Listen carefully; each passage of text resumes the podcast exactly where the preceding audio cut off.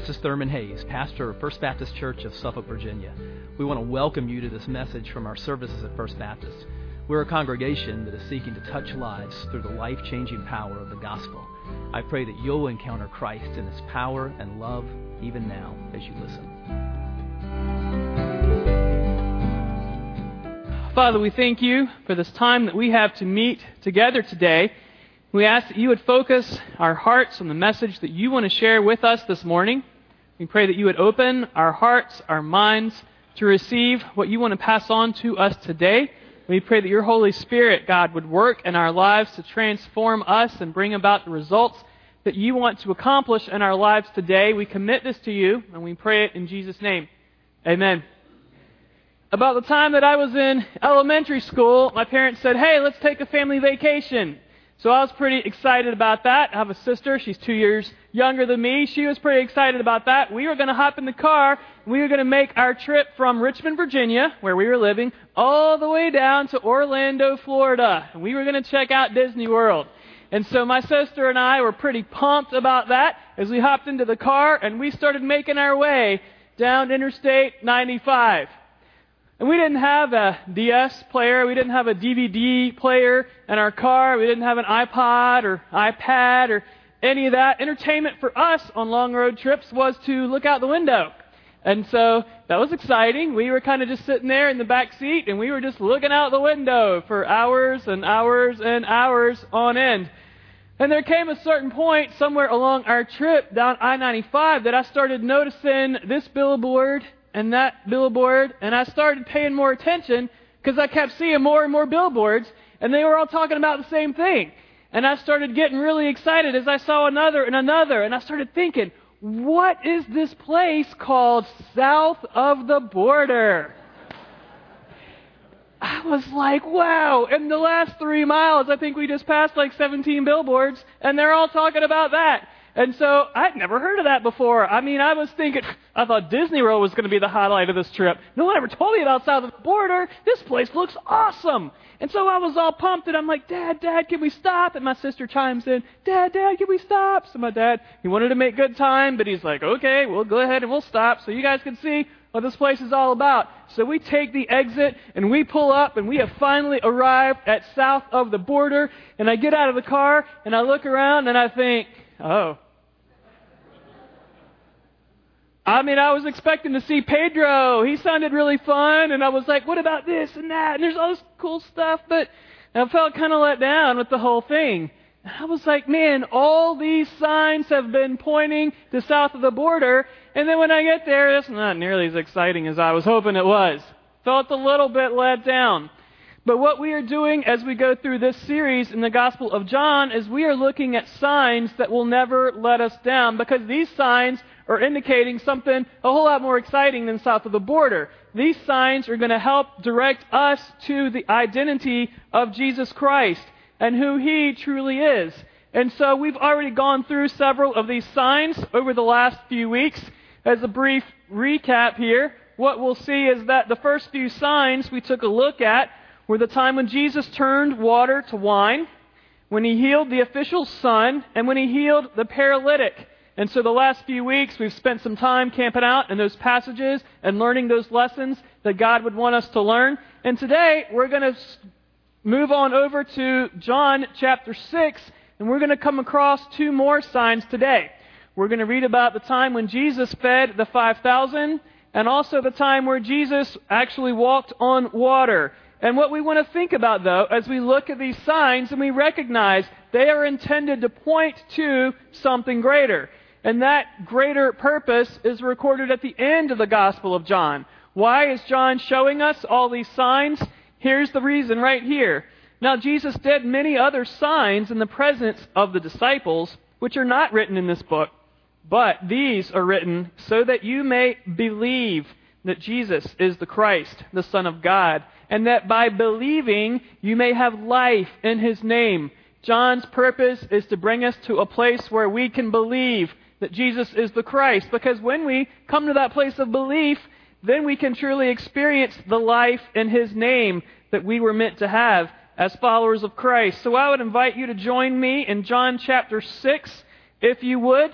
If you don't have a Bible, you can grab one from the row right there in front of you, and the Bible's there. It's on page 891. And this is what we see starting John chapter 6, verse 1.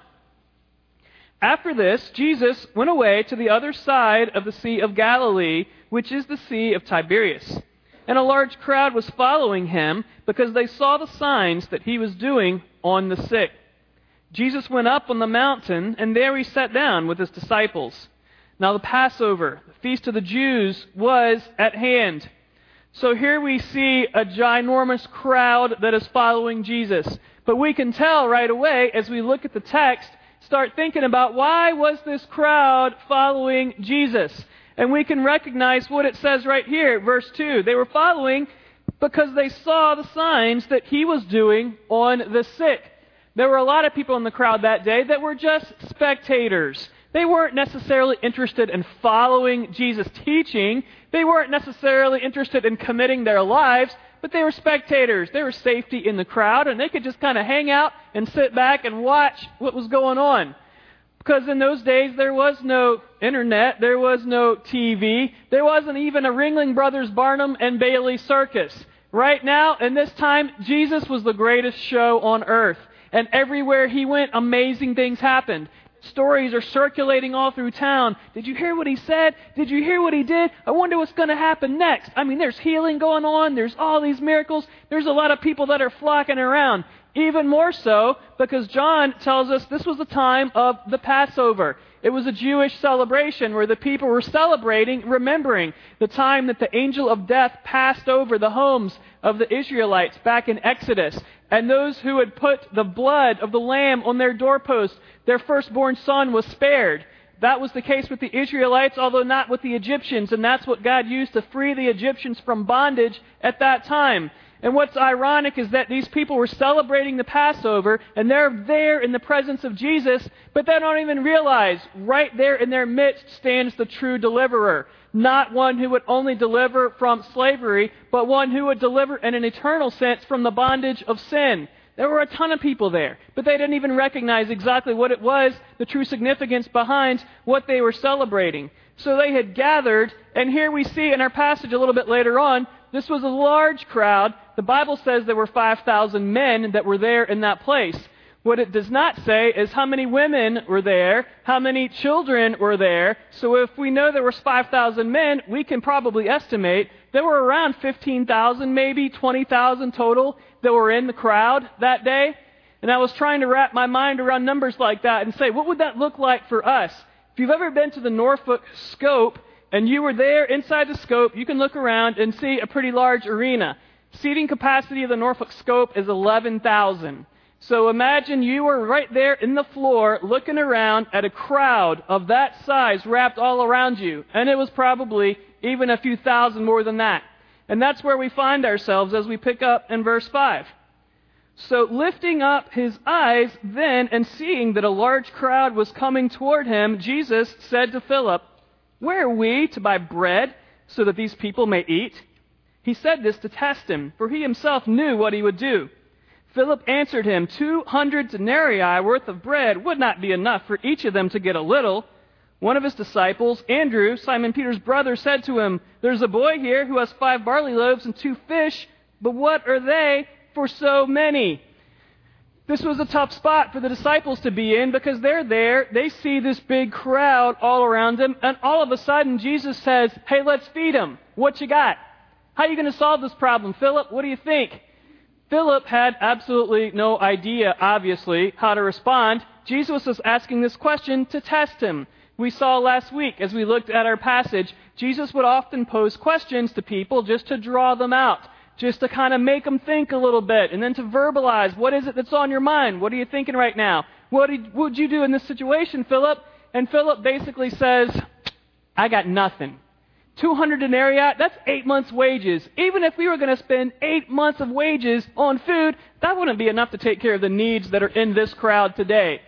Philip was thinking about money. Andrew was just thinking about, well, who do I know? What are the people that I can tap to help with this problem? But all he came up with, there was just this one boy who had this lunch, five loaves, two fish, not really a lot considering the needs of the people that surrounded them there in that place.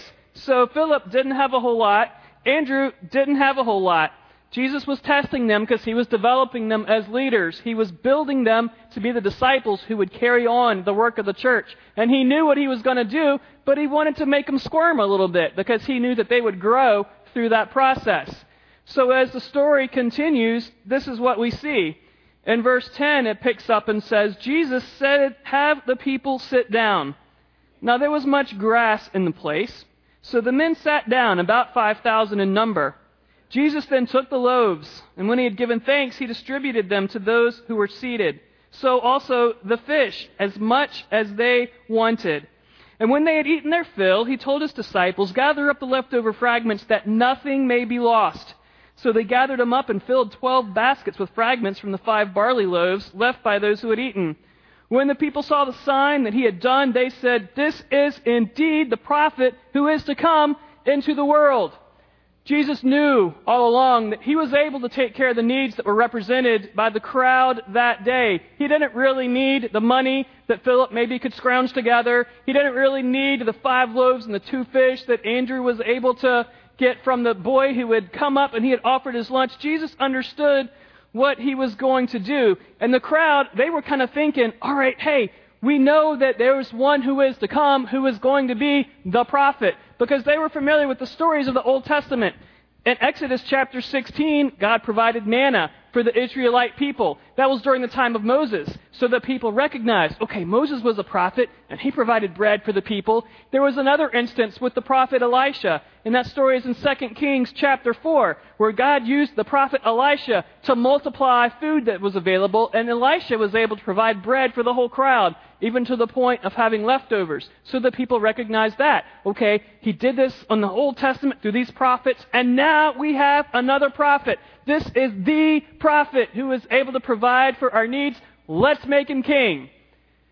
What the people didn't recognize that day is that that was not at all the plan that Jesus had. As he was providing for their needs, it was a sign. It was intended to point to something greater.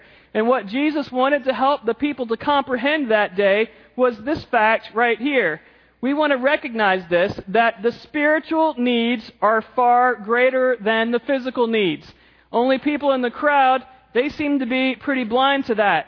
They weren't even thinking along the lines of spiritual needs. All they knew was, my tummy is grumbling. I am hungry. I want a meal. And as soon as they got their meal, they thought, well, that's the end of the story. Perfect. If this guy can take care of my food, well, let's make him king. He's a miracle worker. He can give me everything that I need. And so let's just put him on the throne, and that way he'll take care of my needs, give me everything I want. And they were completely blind to the fact that their spiritual needs were far greater than their physical needs. And Jesus didn't just come to meet physical needs. He used this whole story as a way of pointing to the truth he was going to express a little bit later on. In John 6:35, Jesus said to them, "I am the bread of life. Whoever comes to me shall not hunger, and whoever believes in me shall never thirst." And Jesus was providing a meal that day because he wanted to use that to explain not just physical needs, I can take care of spiritual needs. When you come to me, when you commit to me, when you believe, when you surrender, all, all needs will be taken care of. Physical needs, done. Spiritual needs, that's what you really need, and I'm the one who can deliver. Jesus wanted to help the people to understand that, but so many of them missed it in the crowd that day. And I wonder how many times we can think along those same lines and concentrate so much more on just physical issues rather than spiritual issues. I think if we look across our lands today and our nation, we have a lot of people who are far more concerned with the physical than the spiritual. I think we say, you know what? I've got food, I've got drink, I've got clothes, I've got shelter, I've got cars, I've got entertainment, I've got basically everything I need. Why would I need God? There's people who don't even recognize the fact that deep down on the inside, they are wasting away day in and day out, and there's all these spiritual needs that are going unmet. And that's what people need to recognize. And that's a challenge for us because I think sometimes we can be guilty of the very same thing. It's easy for us to think more about physical issues than about spiritual matters. I think sometimes that can be reflected in our prayer lives. We always think about physical issues and physical concerns, and we want to pray for the sick, and we want to pray for healing, we want to pray for those types of physical concerns, but I wonder how much of our prayers are also directed to spiritual matters. How often are we praying for the lost to come to know Christ? How often are we praying for our own spiritual lives, for more depth, for greater intimacy with Christ? How in tune are we to the spiritual needs going on in the lives of ourselves, our family members, those around us, our workplace, our neighborhood? I think many times we can focus on the physical a lot more and just be very easily satisfied as long as we don't see any glaring need right in front of our face. When Jesus would want to say to us the same thing he wanted to say to the crowd that day. It's not just about the physical stuff. There's something way deeper, way more important going on. Let's focus on the spiritual because there are needs, and Jesus is the only one who is able to meet those needs. And so we see that. And what Jesus does here in this story is going to reveal who he is. And he wants the people to understand that. And we see that again here in our next sign. As we look at the story of Jesus walking on the water, let's look at John 6, 16 through 21. When evening came, his disciples went down to the sea, got into a boat, and started across the sea to Capernaum. It was now dark, and Jesus had not yet come to them. The sea became rough because a strong wind was blowing. When they had rowed about three or four miles, they saw Jesus walking on the sea and coming near the boat, and they were frightened. But he said to them, It is I, do not be afraid. Then they were glad to take him into the boat and immediately the boat was at the land to which they were going. What we see here is the story of Jesus walking on the water as another sign in the Gospel of John. But if we step back and we think about the story in light of how it's presented in other Gospels, Matthew and Mark as well, what we can recognize is that there were actually four miracles that took place in the span of these few short verses. We see that Jesus walked on water in John 6:19. We also see in the Matthew account, Peter actually got out of the boat and walked on water in Matthew 14:29. We see that Jesus stopped the storm in Matthew 14:32, and also John 6:21 tells us that Jesus immediately brings the boat to its destination. So there's all kinds of dynamics that are going on here, and let's look at each of these briefly. We see that Jesus was walking on water. And there are some people out there who would say, Come on. Walking on water. How in the world could Jesus possibly do that? And to them, those people, I would pose this question Have you ever seen Legos? Let's think about this for a second. I have a nine year old son in my house and a five year old son, and so there's a lot of Lego activity that happens where I live. And the cool thing about Legos is that you can build and you can design whatever you can imagine. As in the Lego world, you are the master of the universe. You can put together rocket ships and spaceships and airplanes. You can design buildings. You can design houses. You can set up a whole little town if you want. Here we have one of our Lego creations. This is a little spaceship, and here's a guy flying it. He's got a sword strapped to his back got interchangeable heads and body parts and legs and weapons and all this cool stuff. Here we have a little Lego motorcycle so you can ride around town. You can even have, if you want, leg, one Lego guy fighting against another Lego guy. Here's a two-headed monster, and so he could battle with this guy. And there's all kinds of cool things that can go on in this Lego universe. But as I look at these Legos and as I think about that, I recognize that those Lego guys have limitations that I don't have, if I'm the one who sets it up, and if I'm the one who builds it and designs it and makes it go the way I want it to go, I don't have to be limited in the same way the Lego guys are limited. I can do things they can't do. And the same thing is true if we think about Jesus and if we, as we think about this universe, because this is what we see. In John chapter 1, verse 3, we recognize that Jesus is the one who created all that is we see here, all things were made through him, and without him was not anything made that was made. On a much grander and more cosmic scale, Jesus is far high and above and beyond any of the limitations that you and I might know. He's the one who created this water. He's the one who came up with laws of gravity. He's not bound by those. He doesn't have the same limitations that you and I have. And so it's perfectly reasonable that Jesus would be able to walk on water, not just for fun, but as a sign to indicate who he truly is. We recognize that Peter was walking on water in Matthew 14 because Peter recognized that here he is in the boat and he wants to be where Jesus is. So he says, Lord, I want to come to you. And Jesus says, then get out of the boat and come to me. Peter leaves the comfort zone, leaves the safety of his friends, and gets out on his own and walks toward Jesus. And he experienced that supernatural power of Christ working in his life as long as he kept his eyes focused on Jesus. But we know from the story in Matthew that there came a point where Peter saw the wind and he got distracted. He took his eyes off Christ and he recognized there's a storm going on. And at that point, boom, that's when Peter began to sink because he took his eyes off of Christ. And so he lost that supernatural experience that Christ meant for him to have. He was distracted. And as he was distracted, he wasn't able to do what Christ had called him to do. Jesus stops the storm. We see here in a couple of these gospel accounts that immediately as Jesus entered the boat, he got into the boat with his disciples, boom, right away the storm ceased. The wind stopped the water calmed down. No longer was there this crazy storm that was going on at sea. But if we think about this storm and recognize the full ramifications of what was happening there, Matthew and Mark, as they explain this account, make it clear that Jesus was the one who sent the disciples off in the storm in the first place. He, Jesus was the one who told the disciples to get into the boat and to go out to sea. And he knew full well what was going to be happening. Storms at sea would churn up all the time because of the way the air was moving and the warm air, and there would be this violent churning, and storms would crop up all the time. It was in the middle of the night. They were in the middle of the lake, and yet Jesus had sent them to this very place, knowing full well what they were about to experience. And we recognize here, as the disciples were making their headway painfully, according to Mark, it says in Mark 6:48 that while Jesus was in prayer, he saw the disciples were making headway painfully. They were in the dark, in the middle of the night, in this terrible storm, and Jesus was letting them go through all of this.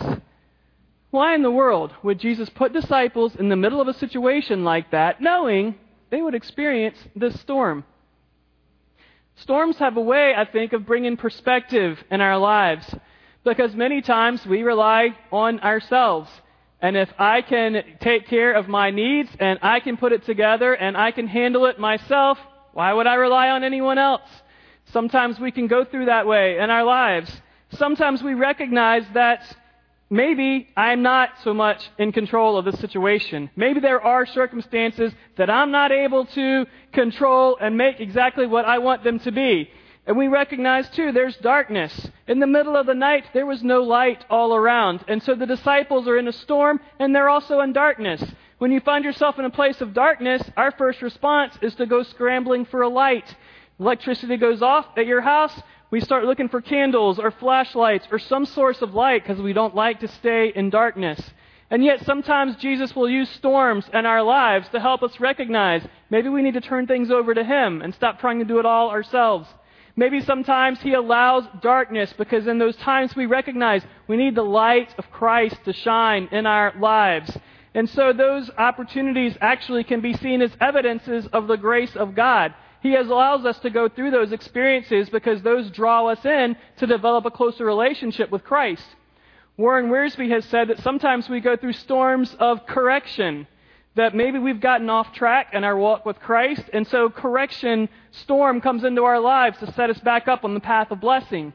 Sometimes maybe we have a storm of perfection because we've been going along okay on a certain route, but God wants to take us to a whole deeper level. So those storms of perfection might come into our lives to help us to go deeper with Christ and to be who He wants and to experience His full power and His full blessing. Those storms sometimes that come into our lives can be a reminder of what God says in Philippians 1 6. It's a reminder that He who began a good work in you will be faithful to complete it. And sometimes those storms are the means by which He completes those things in our lives. And our final miracle here that happened in those few verses, we recognize that Jesus brings the boat safely to its destination. Immediately, they were in the middle of the lake, and then boom, once Jesus is on the scene, they've arrived at the shore safely at their destination. Have you noticed how in each of these situations, Jesus meets people on exactly the level where they are? so that he can connect with them in that way and point them to something deeper. The crowd only recognized their hunger, so the meal is provided. The disciples recognize they're in the middle of the lake and there's a storm and they need help, so Jesus meets them right there on that level. And yet, that's not the end of the story. The reason he connects with them in that way is a sign. It's intended to point to something greater. And so we see that and we recognize that Jesus has a whole lot going on and it's a challenge for us because what we see in those situations is that all these different characters had taken their eyes off of Christ.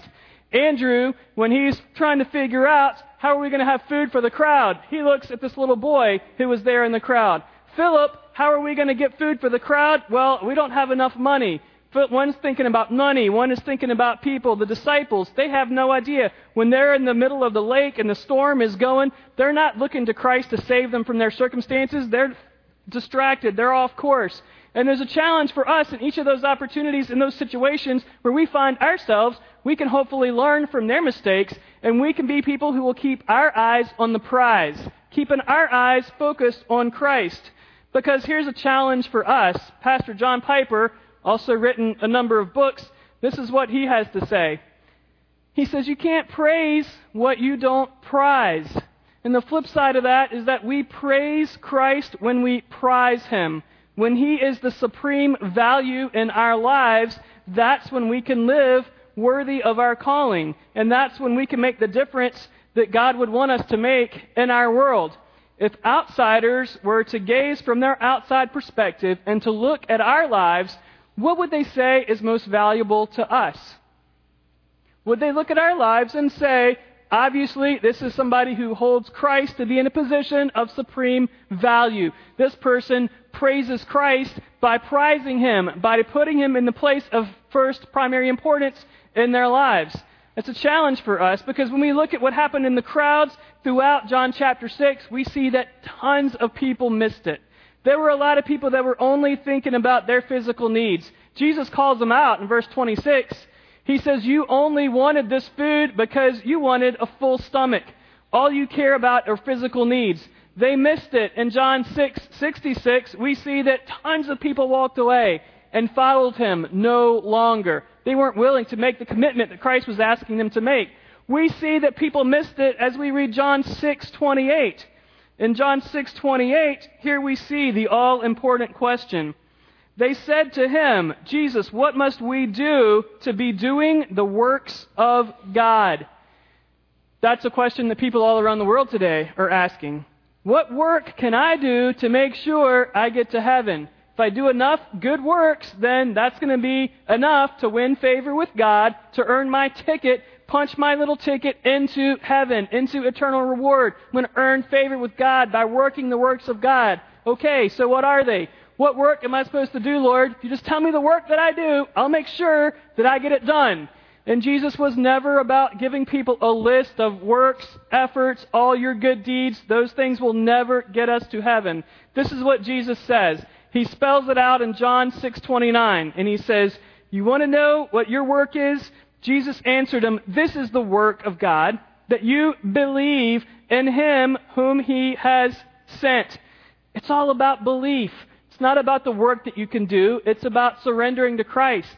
It's about turning your life over to him. That's the gospel. That's why storms come our way sometimes to remind us we can't fix it, we can't solve it. We need to surrender to Christ. That's the work that God asks to believe in Jesus, to believe in Christ as the true Messiah, to turn our lives, ourselves, over to Him. And yet every day we battle unbelief. Anytime sins crop up in our lives, we know we have given in to unbelief in those areas of our lives. Every day we want to keep our eyes on the prize, to, to believe in Christ and to keep our, our eyes, our heart, our mind focused on Him.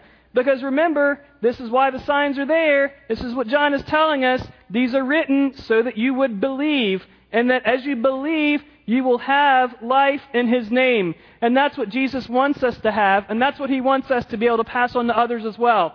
In the Matthew story, as, as Jesus was feeding the crowd of the big multitude of thousands and thousands of people, Matthew tells us that Jesus took the bread, gave it to the disciples, and then the disciples passed it out to the crowd.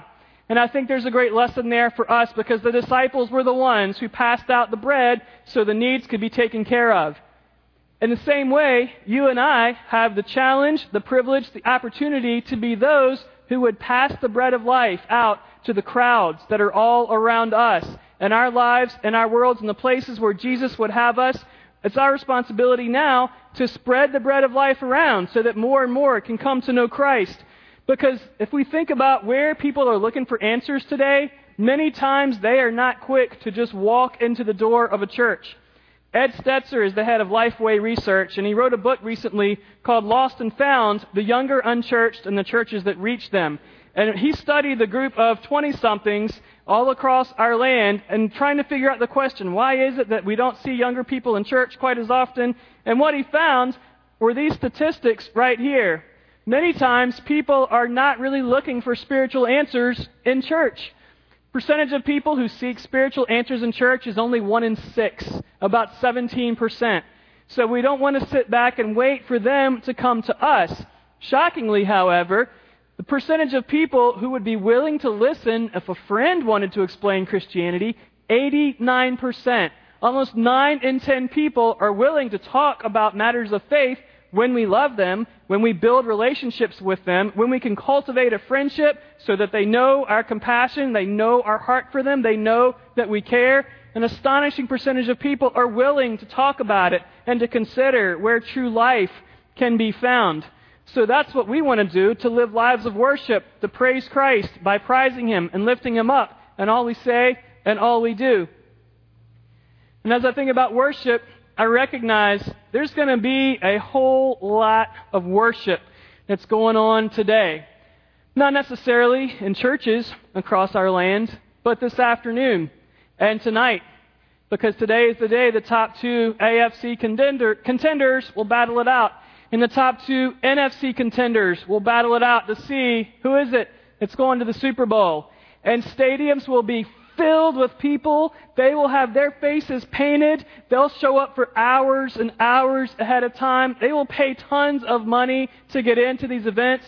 Sports bars will be hopping. Living rooms will be full with people who are focusing on the game. And it's not that it's bad to watch football, but if that's what we live for, then we know something has gotten a little bit off track. There's a lot of people who are going to be focusing on this as their primary obsession. There's a lot of people that let sports or whatever else become the idol that takes first place in their lives.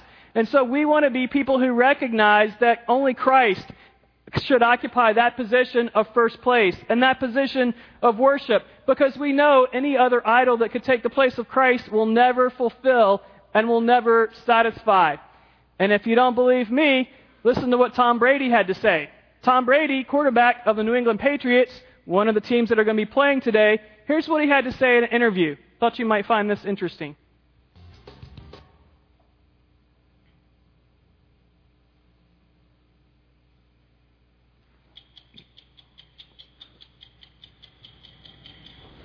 Tom Brady, quarterback of the New England Patriots, is not only one of the NFL's best players, he's one of the NFL's great stories.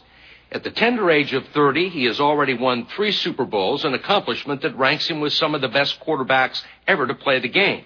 And he's having one of the greatest seasons in pro football history. When we first reported on him back in 2005, he seemed underrated and almost overlooked. He doesn't have the arm of Peyton Manning, and he doesn't have tattoos, and he doesn't take steroids, and he's never held out for more money. All he knows how to do is win. Just what you always wanted. You're right. You're right. It has. And I didn't think it came with all the other baggage, though. In addition to his success on the field and his sex appeal off it, there is also the $60 million 10 year contract to play with the Patriots. I mean, I'm making more money now than I ever thought I could ever make playing football. but with all that money, fame, and career accomplishments, we were surprised to hear this from him. Why do I have three Super Bowl rings and and still think there's something greater out there for me? I mean, maybe a lot of people would say, hey, man, this is what it is. I reached my goal, my dream, my life is. Me, I thank God, it's got to be more than this. What's the answer? I wish I knew. I wish I knew. So there's got to be more than Super Bowls and millions of dollars and fame and fortune. What's the answer? He wishes that he knew. And yet you and I know the answer is found in a relationship with Jesus Christ, the true bread of life. Have you received that bread of life? Have you come to a place where you have committed to a personal relationship with Jesus Christ? Only there will you truly find life. If you have received that bread of life, are you passing it on to others in your world? There's an eerie verse, if you really think about it, in this passage that we just saw today in John 6 17. In the second part of that verse, it says, It was now dark, and Jesus had not yet come to them. Does that describe anyone you know? People around you are wishing, wondering, waiting for you to bring them the bread of life. If you've received that bread yourself, who will you pass it on to this week? Let's pray. Lord, we thank you for the truth. Thank you for your word. Thank you for your Holy Spirit, God, who provides us with illumination and directs us, Father, to what those signs were pointing to all along. As we look at how these stories play out in the Gospel of John, Lord, we recognize that the miracles are not just ends in themselves, God. They are intended to point us to something much deeper and greater. And Lord, I pray that you would help us, Father, to remember to keep our eyes on the prize of Christ in all we do, each and every day of our lives. Lord, to focus on spiritual issues rather than just physical matters. To continue to grow in our walk with you, Lord, to be the people that you would want us to be. Because we recognize, Lord, there's darkness all across our land. We recognize there are many who need to know this bread, Father, this life. You've given us that responsibility to be those who will share the message. And I pray that you would help us to be faithful to that calling. Help us, Lord, to minister to those around us in your power with your love. We pray this in Jesus' name. Amen. And so, as we sing our final song today, I want to give you an opportunity to respond in whatever way God would have you respond. If you need to know that bread of life and experience salvation for yourself, I would love to talk to you about that. We have others who would love to pray with you and talk to you about that. If you would like to join our church or make any other decision or have any kind of special prayer, we would love to be able to help you with that and invite you to come forward now during this time.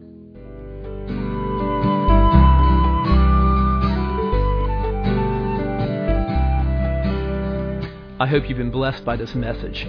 Christ is the answer for every need, now and for all eternity. As someone once said, Jesus plus nothing equals everything, and everything minus Jesus equals nothing. Have you trusted in Jesus as your Savior?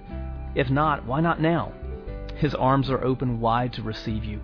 It may help to pray a prayer like this Father, I know that you are holy and that I have sinned and fallen short of your glory.